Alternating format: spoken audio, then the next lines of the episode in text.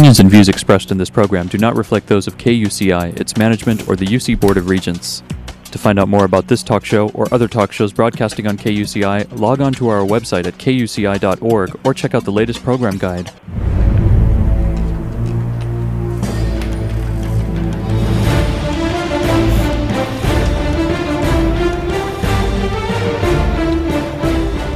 Good morning. You're listening to KUCI 88.9 FM in Irvine, California, streaming online at KUCI.org and podcasting on iTunes. Welcome to Privacy Piracy. I'm Lloyd, this show's engineer. We've enjoyed bringing this show since 2005. Your host is Mari Frank, a local attorney since 1985. She's a certified information privacy professional and the author of several books, including Safeguard Your Identity, Protecting Yourself with a Personal Privacy Audit, and The Complete Idiot's Guide to Recovering from Identity Theft. Mari's testified many times on privacy issues in Congress and the California legislature. She served as a privacy expert for numerous court cases nationwide and at a White House press conference featured on C-SPAN.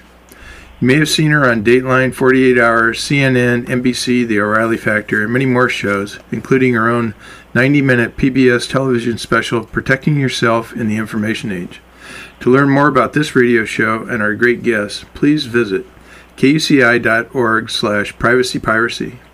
Mari, what's our show about this morning? Well, Lloyd, today our show is about all the identity theft services, and we're going to find out about some best practices for these services because people call us all the time and say, Mari, what is a good service to use to help me protect my identity and to deal with identity theft if I become a victim? So I want to introduce you to a wonderful guest who we've had on several times. She is a fabulous consumer advocate. She is, in my view, a great mediator to deal with all sorts of people from various different entities who have different viewpoints. And let me tell you about Susan Grant.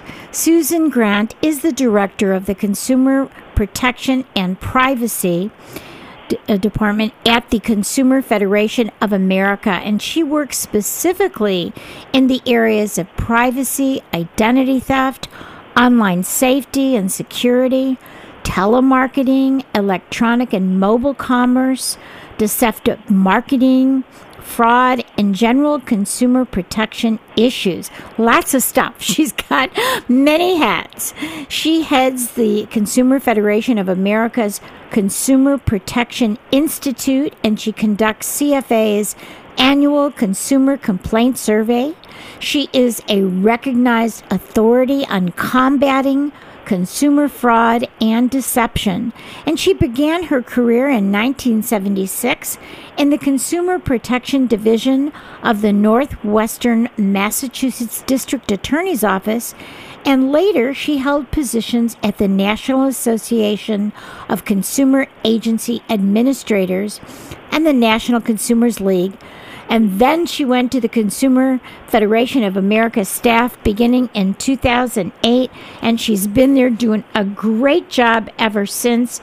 You can find out more about this wonderful consumer help at consumerfed.org, and you can find out more about Susan at our website at kuci.org/privacypiracy. Will you see her picture, and we link to the website. So thank you, Susan, again for joining us.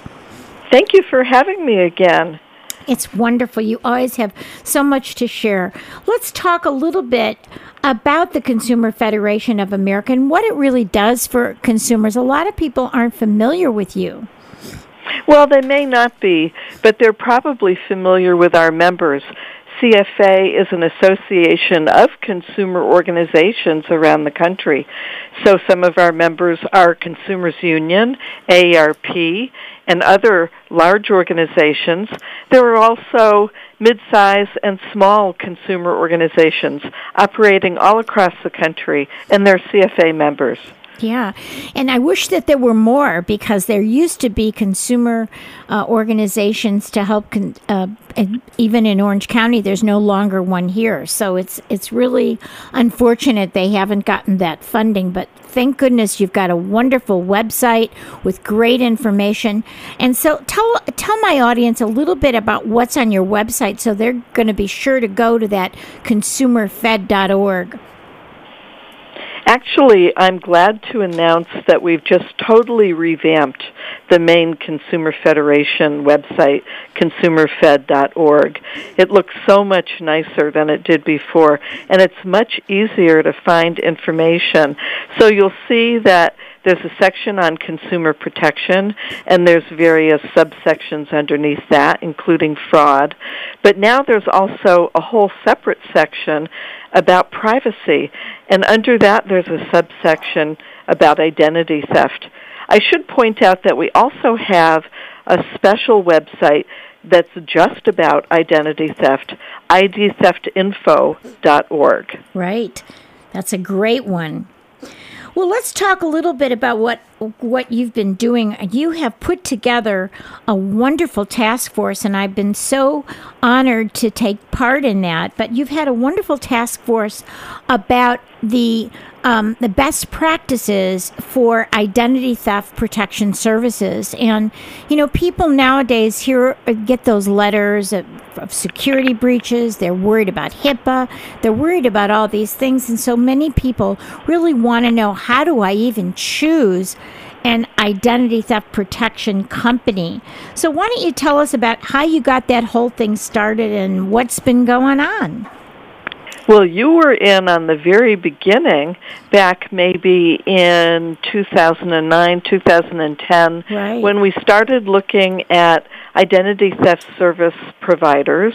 And these are the companies that sell things like credit monitoring and monitoring your personal information on the web, and alerting you to possible instances where somebody may have stolen your information and is using it.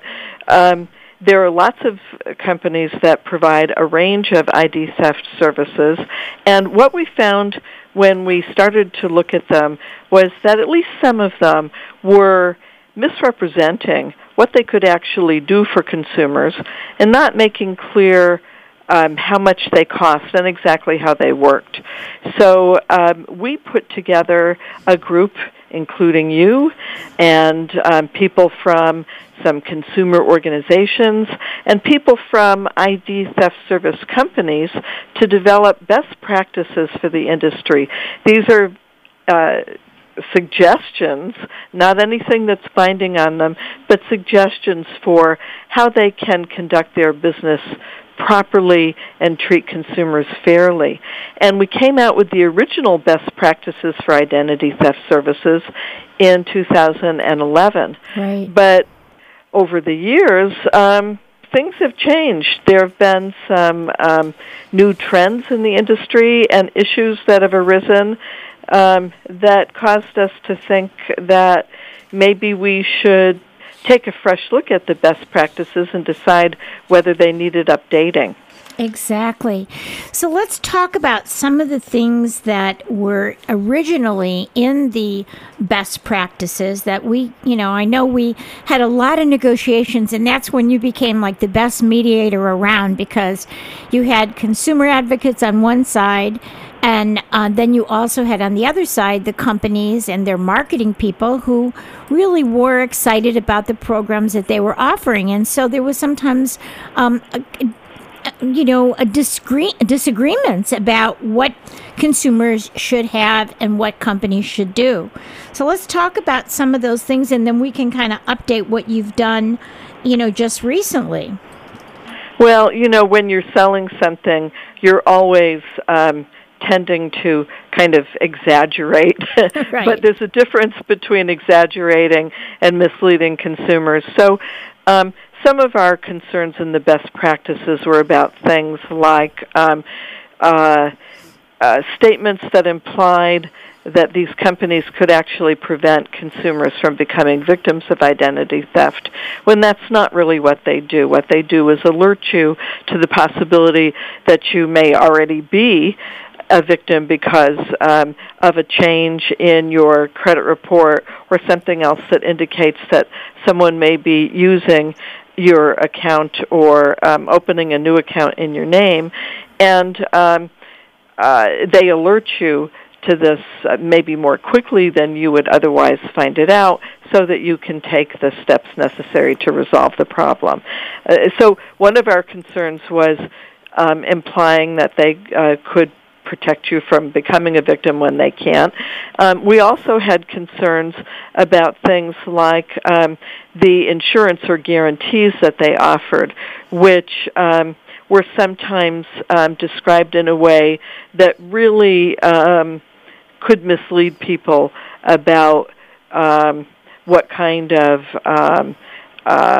compensation or services they would receive if they became victims. Right. Sometimes people thought that they were going to get $1 million if if they became a victim, and that was a little confusing, right?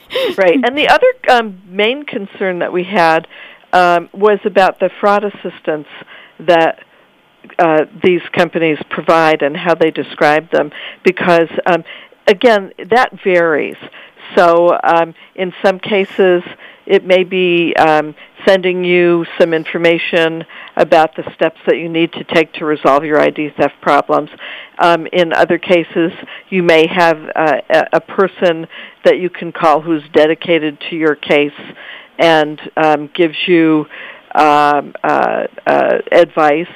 To the other extreme, where you give the company a power of attorney, and it does everything that needs to be done to resolve your problems for you. So what we found when we looked at the industry was that it was sometimes really unclear what kind of fraud assistance they were providing.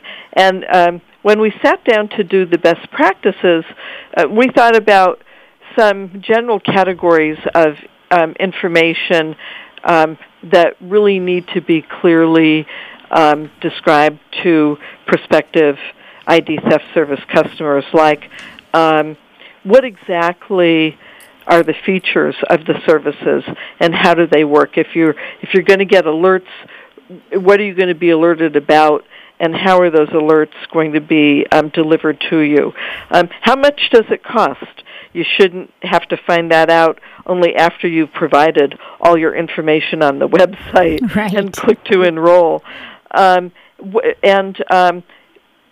What exactly is the fraud assistance that's provided? If there are guarantees or some kind of insurance offered, what do they actually provide? Can you see that before you sign up? And those were the kinds of things that we covered in the original best practices. Right.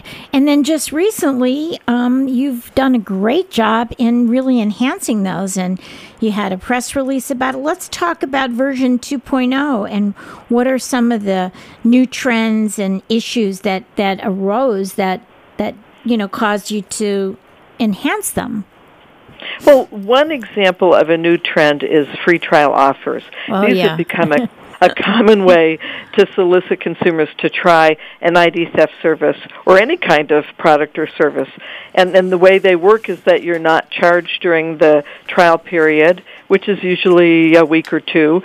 And then if you don't do anything to cancel, you begin to be charged from that point forward. And there have been concerns about free trial offers, again, not particularly about ID theft services, but in general, in terms of not making clear that consumers have to take action by the end of the trial period in order to avoid being charged, and it being sometimes difficult for consumers to actually cancel when they want to.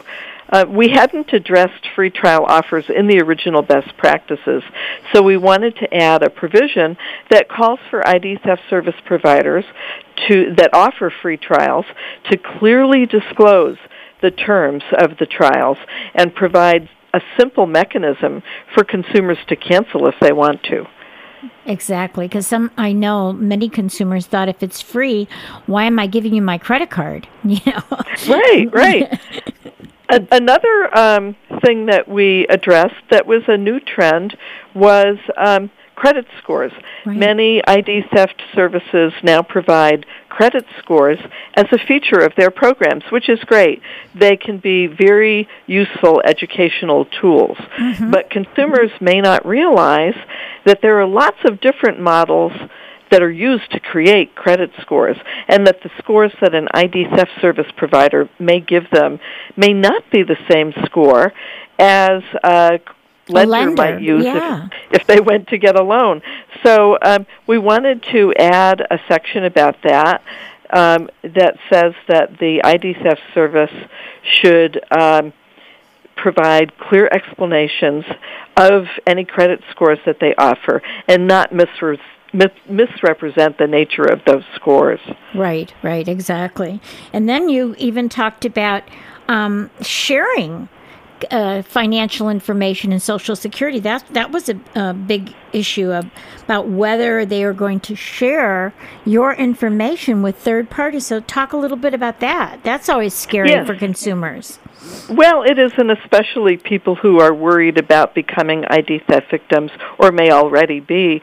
So we have some information in the original best practices about privacy, but we made those provisions stronger and clearer so that it's very clear now that if you are going to share information for marketing purposes, that you have to let consumers know that, and that you shouldn't share for other purposes unless consumers agree. And there's a whole brand new section in the best practices about breach services, and some of that section has to do with sharing breach victims' information, because that's, of course, especially sensitive.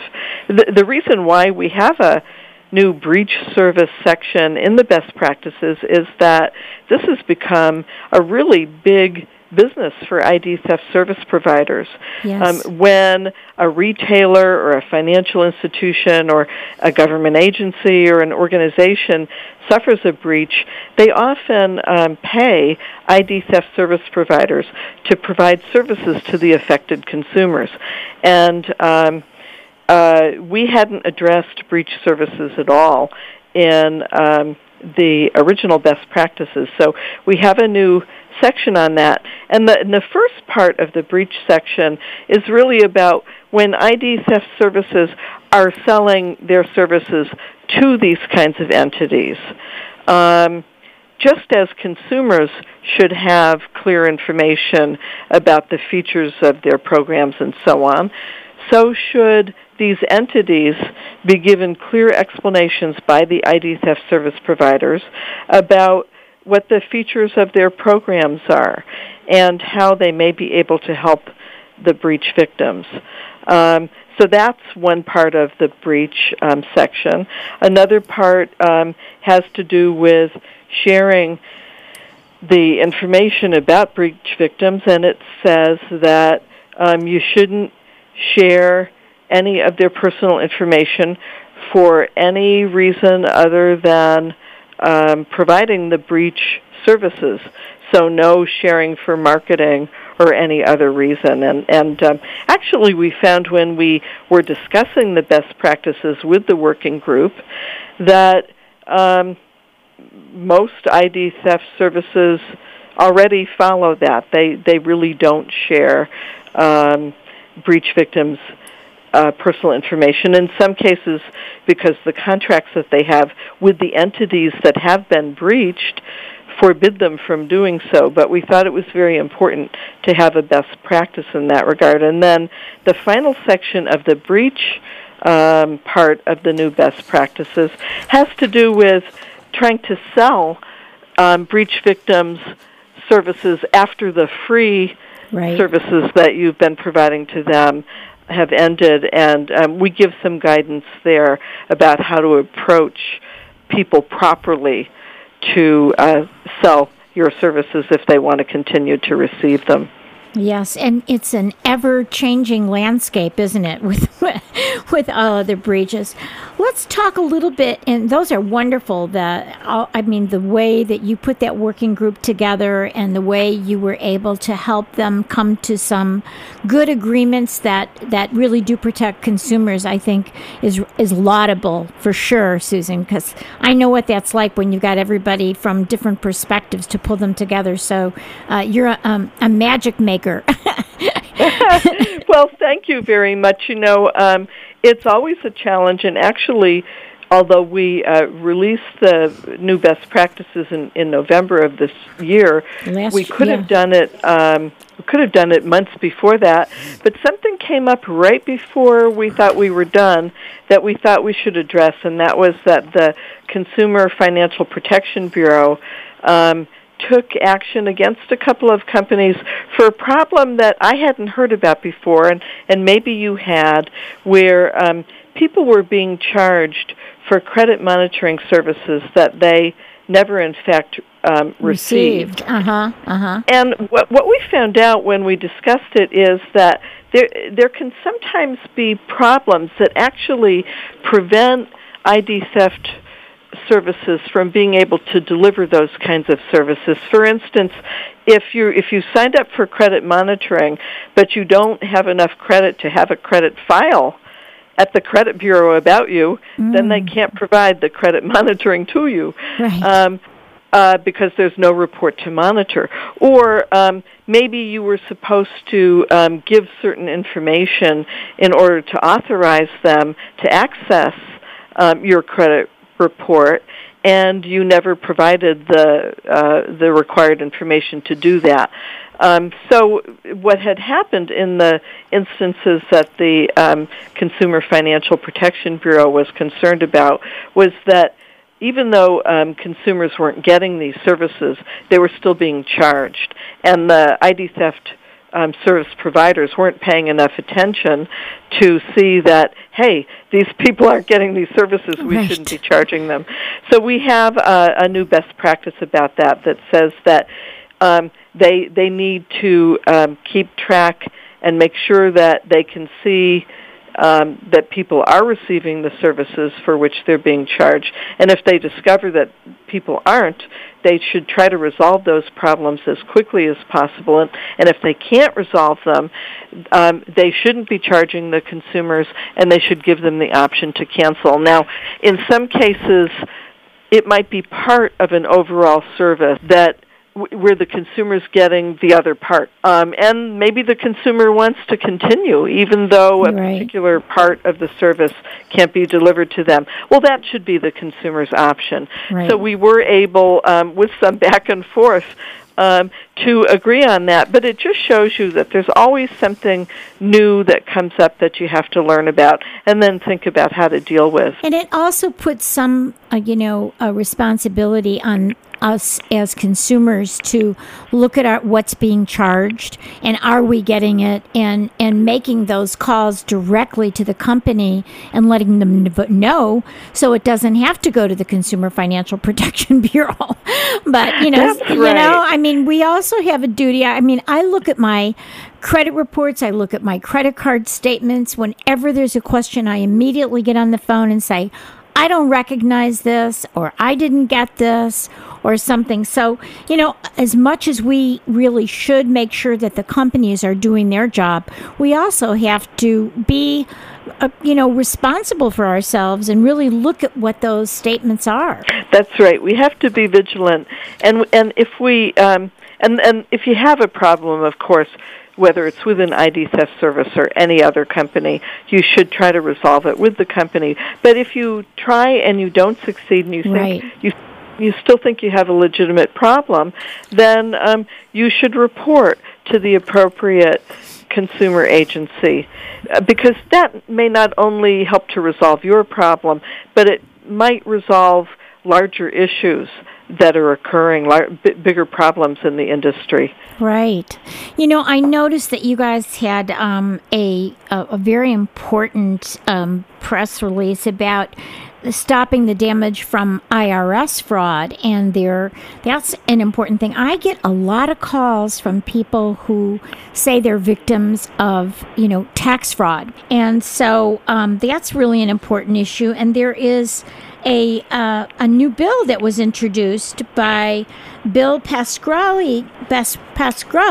from New Jersey, and that bill is how is that doing out there? Do you know? Is it moving anywhere? Not yet, but it's really fairly new. It's the Identity Theft and Tax Fraud Prevention Act of 2015.